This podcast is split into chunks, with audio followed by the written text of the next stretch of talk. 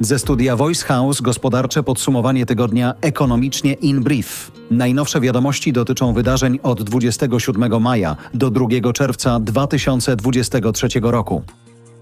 W maju przestały rosnąć ceny w Polsce, a przynajmniej ich średni poziom wyliczany przez GUS. Roczny wskaźnik inflacji spadł do 13%, ale zmiana cen w maju w stosunku do kwietnia wyniosła dokładnie 0%. To efekt głównie sporego, kilkuprocentowego spadku cen paliw i mniejszego od oczekiwań wzrostu cen żywności. Zdaniem ekonomistów to zdecydowana zmiana na lepsze, bo w końcu widać, że presja inflacyjna w gospodarce się zmniejsza. W poprzednich miesiącach roczna inflacja spadała, ale tylko ze względu na efekt bazy. Z wyliczeń wypadały kolejne kolejne miesiące sprzed roku, z większymi niż w tym roku wzrostami cen. Co ważne, to pierwsza taka sytuacja w Polsce od lutego 2022 roku, kiedy to ceny spadały, bo w życie weszła obniżka podatku VAT w ramach tarczy antyinflacyjnej. Bez takiej rządowej pomocy zerową inflację mieliśmy ostatni raz w sierpniu 2020 roku. Warto też zauważyć, że to, co dzieje się w Polsce, nie jest wyjątkowe.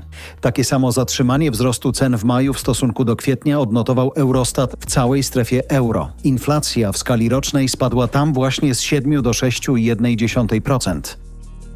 Spadkom inflacji towarzyszą coraz częściej wypowiedzi członków Rady Polityki Pieniężnej o tym, kiedy ewentualnie można będzie w Polsce obniżyć stopy procentowe. W tym tygodniu jednak stały się one nieco mniej entuzjastyczne. Wcześniej pojawiały się w mediach cytaty sugerujące, że taką obniżkę możemy zobaczyć nawet na przełomie trzeciego i czwartego kwartału, czyli zapewne tuż przed wyborami na początku października.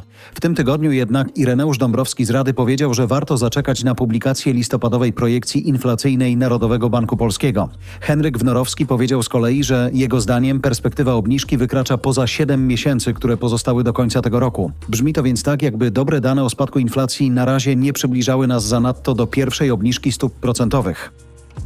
Miłośnicy polityki w tym tygodniu zapewne oczekiwali jakiejś reakcji rynków finansowych na wejście w życie tzw. Tak Lex Tusk. Jest to ustawa o Komisji do spraw zbadania rosyjskich wpływów w Polsce.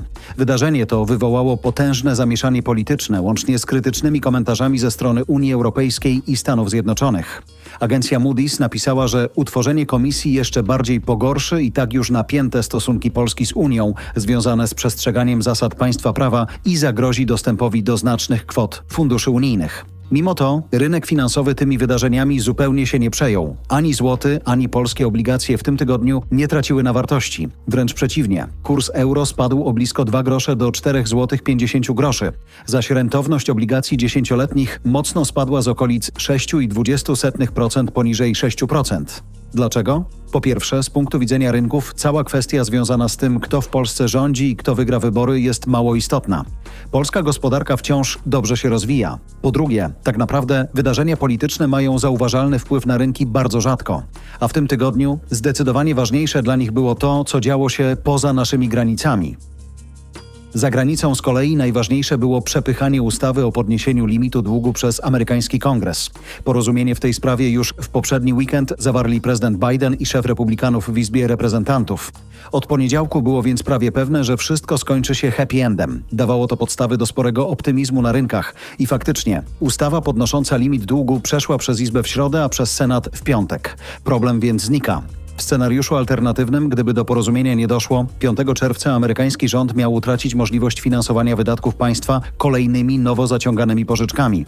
Oznaczałoby to konieczność wprowadzenia z dnia na dzień drastycznych cięć w wydatkach.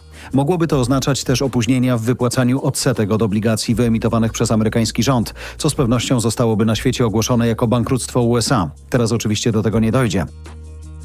Kwestii naszych starań o dopchanie się do pieniędzy z Unijnego Funduszu Odbudowy wydarzyła się w tym tygodniu jeszcze jedna ważna rzecz. Trybunał Konstytucyjny, wbrew wcześniejszym zapowiedziom, nie zajął się sprawą nowelizacji ustawy o Sądzie Najwyższym. Ta ustawa to jeden z najważniejszych tzw. Tak kamieni milowych, które Polska powinna spełnić, zanim dostanie dostęp do miliardów euro z Funduszu Odbudowy. Te pieniądze są kluczowe dla finansowania wielu potrzebnych inwestycji w Polsce, przykład w sektorze energetycznym. Trybunał niestety ma problemy z normalną działalnością. Trwa w nim spór pomiędzy sędziami o to, kto z nich jest prawdziwym sędzią, a kto nie. W efekcie trudno mu podejmować jakiekolwiek decyzje wymagające posiedzeń w szerszym składzie. Nie udało się to także w tym tygodniu. Nowy termin rozprawy na temat nowelizacji ustawy o Sądzie Najwyższym w Trybunale Konstytucyjnym to 27 czerwca.